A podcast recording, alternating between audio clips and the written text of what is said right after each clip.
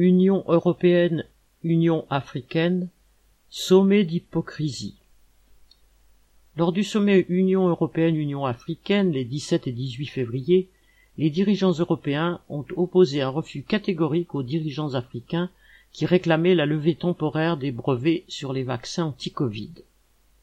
Selon l'Organisation mondiale de la santé, OMS, l'objectif de 70% de couverture vaccinale en fin de premier semestre 2022 est la condition d'une sortie de la phase aiguë de la pandémie à l'échelle mondiale.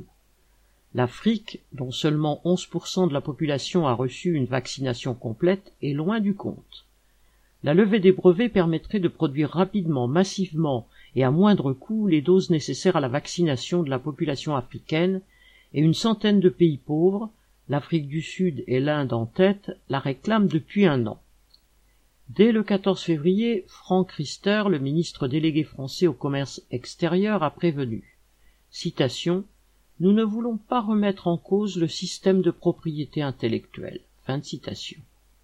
La présidente de la Commission européenne, Ursula von der Leyen, soutenue par les 27 États de l'UE, s'est dite défavorable à la levée des brevets.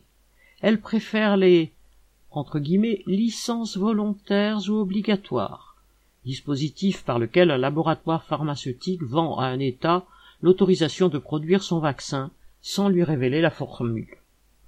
À l'issue du sommet, les dirigeants européens ont affiché une prétendue générosité, promettant de donner à l'Afrique, ouvrez les guillemets, 450 millions de doses d'ici l'été, fermez les guillemets.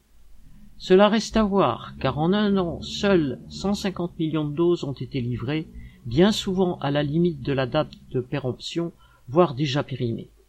L'UE a aussi déclaré que l'OMS autorisera six pays africains Afrique du Sud, Égypte, Kenya, Nigeria, Sénégal et Tunisie, à fabriquer leurs propres vaccins. Là non plus, il n'y a pas de quoi triompher.